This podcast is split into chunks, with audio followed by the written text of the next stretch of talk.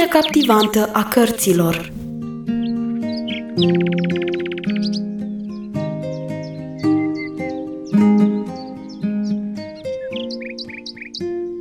Mătușa Margareta are o taină și pleacă de acasă, lăsând-o pe Rut să pregătească masa de prânz.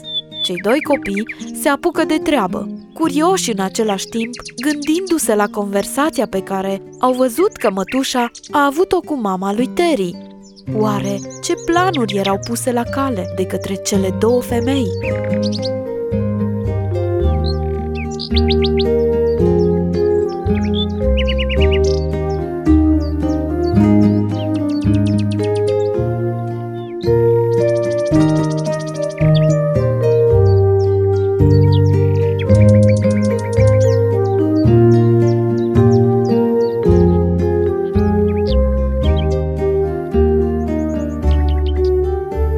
Noi discutarăm așa de serios această problemă că, ajunși la poarta de la grădină, n-am băgat de seamă încotro mergeam și era cât pe ce să ne ciocnim de mătușa Margareta, ce cobora pe cărarea din grădină.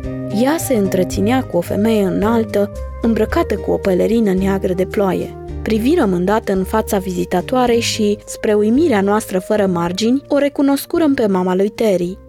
Ochii ei negri erau înroșiți de plâns. Interesant era însă că mătușa mea, care de regulă se ținea departe de țigani și cerșetori, vorbea prietenos și chiar puse mâna pe brațul ei. Niciuna din femei nu ne luară în seamă, iar noi dispărurăm foarte grăbiți în casă, căci aveam o presimțire sumbră că mama lui Terry cu siguranță nu dorea să ne întâlnească. Când am ajuns în casă, ne priveam foarte curioși unul pe altul. Oare ce să-și fi avut de spus mătușa Margareta și mama lui Terry? Poate că o fi cerut câteva lucruri pentru Terry, încercai să ghicesc. Filip dădu din cap. Nu prea cred, spuse el. Mătușa Margareta era așa de drăguță cu ea. În mod obișnuit, este destul de necăjită când vin cerșetori. Dacă sperasem că mătușa Margareta ne va satisface curiozitatea, ne înșelasem. După puțin timp, ea se întoarse în casă și se duse în dormitor. După ce reveni, era foarte liniștită, iar pe noi nu ne luă în seamă. Mi s-a părut mai tristă ca de obicei și cu toate că începuse pregătirea cinei, arăta ca și când gândurile ei ar fi la lucruri ce n-aveau nimic de a face cu mâncarea de seară.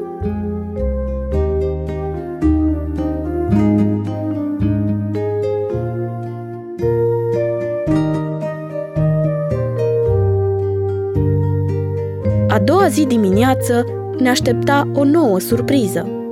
În timpul micului dejun, mătușa Margareta își puse pe masă tacâmurile și privi la ceas. Rut, spuse ea, eu plec în dimineața aceasta de acasă. Este ceva foarte important, iar eu voi lipsi câteva ore. De aceea, tu poți să gătești masa pentru prânz.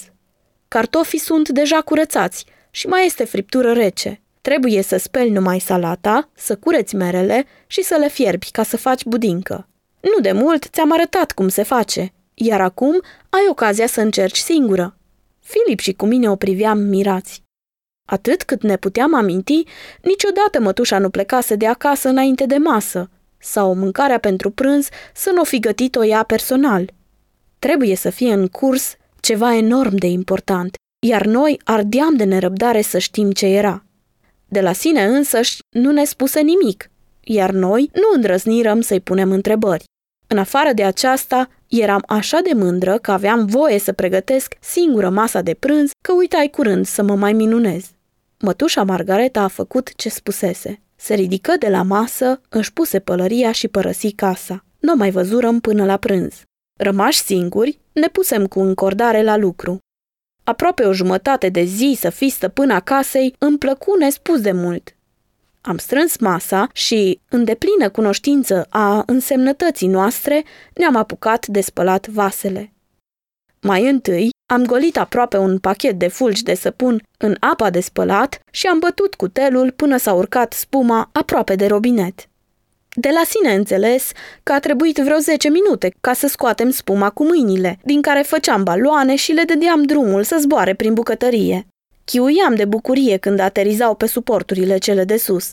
Dintr-o dată mi-am dat seama că nu mă comport deloc ca o gospodină. M-am întors în grabă la spălatul vaselor. Îmi scufundai mâinile până la coate în apa cu săpun și începui a pescui tacâmurile de argint. Timpul dinainte de masa de prânz s-a scurs în modul cel mai plăcut. Am curățat așa de multe mere că s-ar fi putut ospăta un regiment întreg. Budinca s-a prins tare de fundul oalei, încât mirosea a afumat. Pe salată am găsit trei melci și i-am dus cu grijă înapoi pe stratul cu salată, pentru cazul în care mama lor le-ar simți lipsa. Când pregătirile pentru masa de prânz erau pe terminate, ne-am apucat de camere. Am dus afară în grădină toate covorașele dinaintea paturilor și am dansat cu ele încoace și încolo până ne-am umplut cu totul de praf. Da, într-adevăr, să fii domn și stăpân în casă era o plăcere de prima clasă. Timpul trecea în grabă, căci nouă ni s-a părut foarte scurt până mătușa Margareta intră iarăși pe ușă.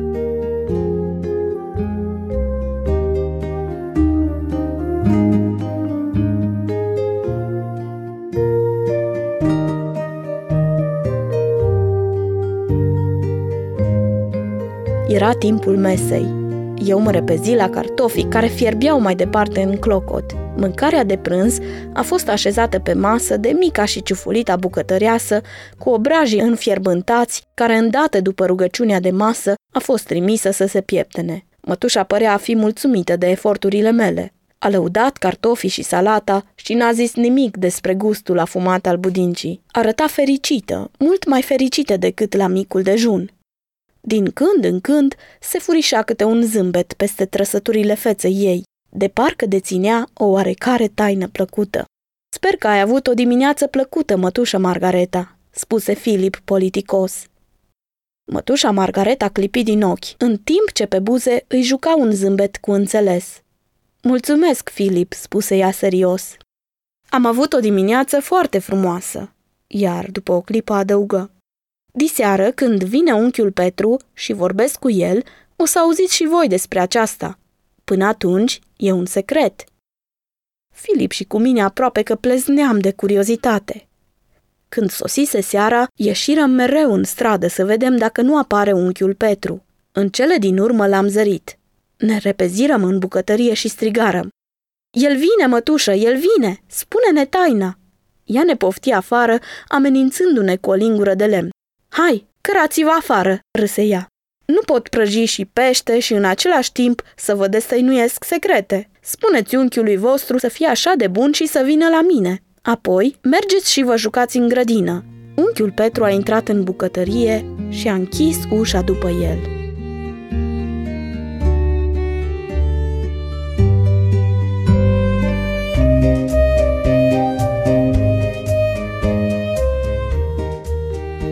Aventura personajelor din lumea cărților continuă.